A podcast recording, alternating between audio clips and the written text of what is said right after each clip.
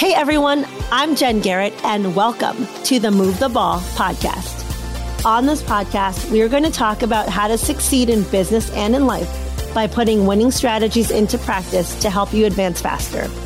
So if you're looking to move forward and reach that next level of greatness, then you are in the right place. Now get ready.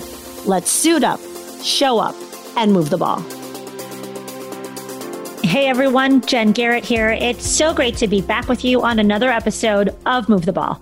This episode is part of my special Path to the Draft series, where I am having conversations with N F L draft prospects on their path to the draft. So today, inside the huddle with us and ready to share his story and talk about his path to the draft is Rojesterman Ferris the second.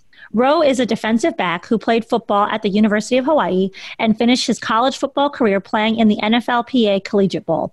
Over his four-year career, he started forty-four of fifty-three games and was a two-time honorable mention All Mountain West selection. He's had four career interceptions and was named Coach Bob Wagner Defensive Most Valuable Player in twenty nineteen. Ro, welcome to the show. Thank you for having me, Jen. Well, I appreciate you being here with us today. So let's kick this conversation off by talking about your football position. You play cornerback. It's a position I'm very familiar with, as my son played cornerback, and many N F L cornerbacks that I know will say that this is one of the hardest, if not the hardest, position to play in all of football. And I know there's others that may disagree with that, but tell us, in your opinion, why is this such a hard position to play? Oh, man, that's that's a great question. It's a great position to play. You know, you have a lot of fun. It's a difficult position to play because, you know, you're you're at a disadvantage because, you know, you already got the receiver that's running straight at you, you know, and I'm in my back pedal, or, you know, you're you're in a different level than what a receiver is trying to do to you because, you know, you're you're going off the receiver. It's all about your awareness, your quickness, your finesse is as to playing offense. Why are you an elite cornerback? Like, what is it about you that makes you special? I'd say my mentality is what makes me special. My coach always instilled the one one snap and clear. So, you know, throughout the game, something something bad is always going to happen. You know, there's going to be a receiver that might catch a pass on you. A touchdown might happen. But it's about how you bounce back after a bad play happens. How are you going to play the next play? If you let that one play affect you, it's going to mess up your whole game. So if you can just eliminate that one play, forget about it, it's done for, and play the next play, because the next snap is just as important as the plays that are to come. You know what I'm saying? Because not one one play doesn't decide the whole game. Absolutely. And I think that's important in life too, because one play doesn't, or one day doesn't define mm-hmm. where we're going. So that that's a great lesson, and thanks for sharing that. Let's talk a little bit about, you played in the twenty twenty N F L P A Collegiate Bowl. And for those who are listening who aren't familiar with that, it's a postseason college football all-star game, basically. It's played at the Rose Bowl in Pasadena. So talk to us about, what was it like playing in that bowl game? It was a great experience. Uh, I really loved it. I enjoyed my time. It was great to meet, you know, other athletes from other teams, you know, get to meet them, talk to them. You got to get interviewed with a bunch of scouts, you know, over, I think all the N F L teams were there. You get to sit down and meet with them. You get to do fun activities, and you stay in a nice hotel, and you get to play in the Rose Bowl. It was, it was a beautiful experience. I wouldn't change it for nothing. For those that aren't familiar, the N F L P A Collegiate Bowl is not just a Sunday event. There's a whole bunch of different events going on over many days, meeting, like you said, with different N F L coaches and teams. There's also the N F L P A is, is educating players on what it's like transitioning into the N F L. What lessons did you glean just from that whole experience? That it may not always work out like how you want it to work out, but you still have to stay the course. Like as, as life is, you know, sometimes you're going to hit a bump in the road, and you just, just to be able to keep your mind where you need it to be, to be able to still pursue that, that main goal that you're going for. I mean, I make the first team, I, I try out, but to be able to, to keep going even after. And then even after that, they also taught us about stuff like after football. Like we had a, uh, some, a couple guys talk, guy came, played football for maybe a couple years. I'm not sure how long, but now he's an actor now. But what he was telling us was that you can use football as like a platform, you know, to to boost yourself. Like he used football, and that's how he got his name out, you know, to be able to even get an audition for um, the show he's doing now and stuff. So they, they taught us a bunch of stuff about life and all that. Well, I think that's great because the average N F L career now is two years. It used to be three point two, and so it's gone down. And so I think more and more people are being aware of the fact that football is not a career, it's a job. You may play two years, you may play ten, but there's a lot more of life beyond the game. And so I think that's great that they had people there kind of giving you some thoughts on positioning yourself for how to be successful beyond the game. So tell us more about your story. How did you get into football? What was your path? My path to football, it honestly, when I was in fifth grade, I just remember one day I asked my dad, I was just like, hey, I'm, I want to play tackle football. And next thing you know, I sign up and I'm playing from there on out. And it just turned out, I guess I was kind of good at it, you know, to be able to advance each level and be able to be kind of dominant. And what is it about the game that really excites you? The thrill. You don't get, it's eleven guys, it's a team game, but I get a thrill from even my teammates making plays. Like, it's not just about me. You get all the individual sports, you know, you could play. But when you play a team sport and it's all about the team, you know, you're building a bond with your brothers on the team and really getting to know other people, like, especially from different areas. You'll meet somebody, like, from Cali that has basically the same story as you. And and when you guys gel and that becomes your brother, and then you're playing out there on the field with them, everybody's just out there making plays, flying around, having fun. The game goes smooth, and you, that's what I love so much about it. Now, coming out of high school, what program showed interest in you? Because Hawaii wasn't your initial path. No, it wasn't. The schools that showed interest in me, so I had no offers going into my junior year, and then it wasn't until the spring I got my first offer from Liberty University in Virginia. And then I think around the same time, a little bit later, I get an offer from Duquesne. And then throughout the season, I got an offer from Wagner College. And that's where I was committed to go before Hawaii called me on signing day, and I, and I ended up signing over there. And what was that feeling? How did that feel for you? You thought you were going down one path, going to sign on National Signing Day with Wagner, and then you find out that Hawaii has an interest. How was that feeling?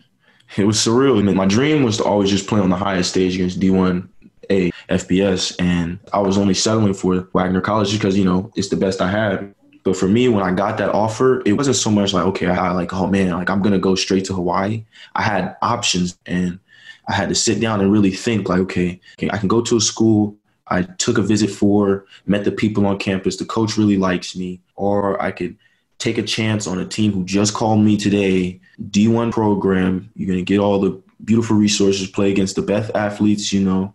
And when I came to my consensus, you know, I just, I knew it was an opportunity I couldn't pass up. So moving all the way across the United States to Hawaii, I'm sure was a big transition. You're far away from home, from your family. How was that like transitioning out to Hawaii? It was kind of difficult at first. In a six-hour time difference with my family, so, you know, talking to them is it's kind of tough to do. Trying to be able to communicate with them with that whole six-hour time difference. They're already halfway through the day. I'm just waking up. But when you're when you're there to focus in on schooling and what you're what you got recruited there to do, you know, play football, you know, you got to buckle down and handle your business because that's how my parents raised me. I knew I had to lock in and get what I had to get out of Hawaii. And how did you stay mentally focused and remain locked in? I just remember my why. I got two younger brothers. I wish I had an older brother growing up or somebody that went through this process like I had to do. I had to kind of do it alone.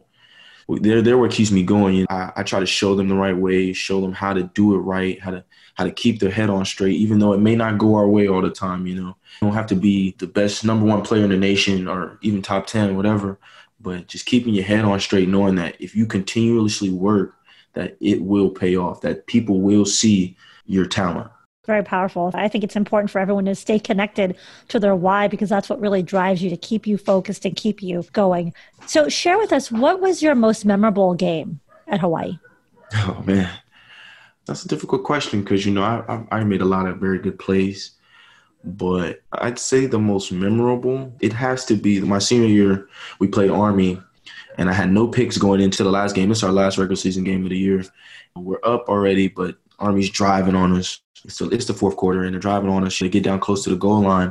They throw the ball to my side. I pick it, and I take it all the way back for one hundred yards, pick six. And, you know, at the end, everybody's celebrating senior night. So, and I'm a senior, so, you know, I'm sitting there. I forgot who I was talking to. I was talking to somebody. I think one of my friends, he, he comes up to me, whispers in my ear, like, hey, man, you know, you just broke a record. And I was like, huh?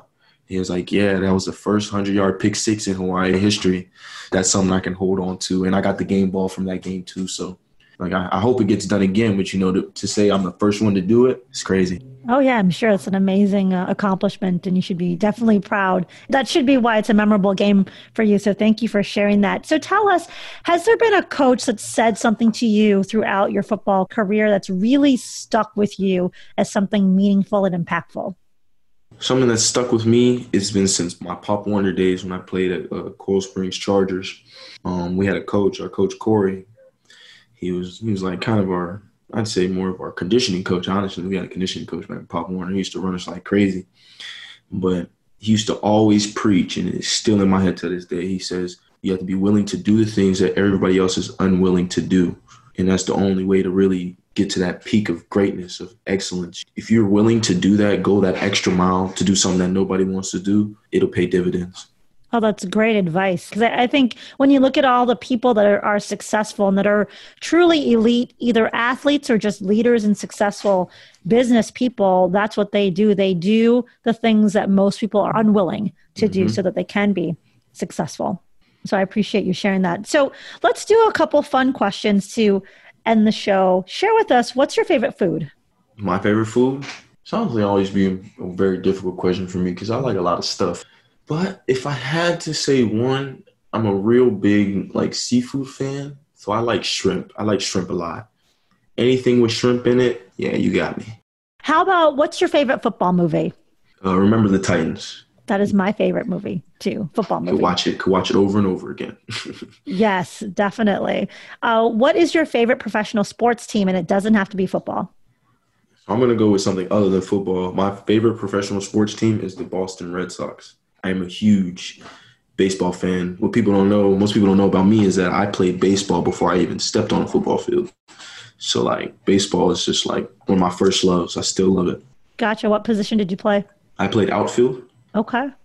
Great. I am a big baseball fan as well. I'm a Cubs fan, so uh, we will differ on our favorite baseball team. but, uh, but both teams have, have had some great players over the years. Theo Epstein obviously had some time in Boston as well before mm. coming to the Cubs, so he's definitely a guy that knows how to move the ball and do great things in baseball. And so lastly, if you could be any superhero, who would it be and why? Any superhero, huh? Oh, man, there's so many superheroes out there. And they all have such amazing powers. I'd like to be Thor. Why? You know, he's a he's a god. He controls lightning. He's got a, a huge hammer, and you know he can fly and do all that stuff. I wish I could control lightning. Shoot. Sure. Okay. Control great. The weather, basically. There you go. So now tell people how how can we follow you? What social channels are you on? Let us know how we can connect. Oh, if you want to connect with me, I am on Twitter. At Rodo, that's R O E E D O E E underscore four. Instagram, it's it's Rodo, I T S, and then R O E, and then D O E.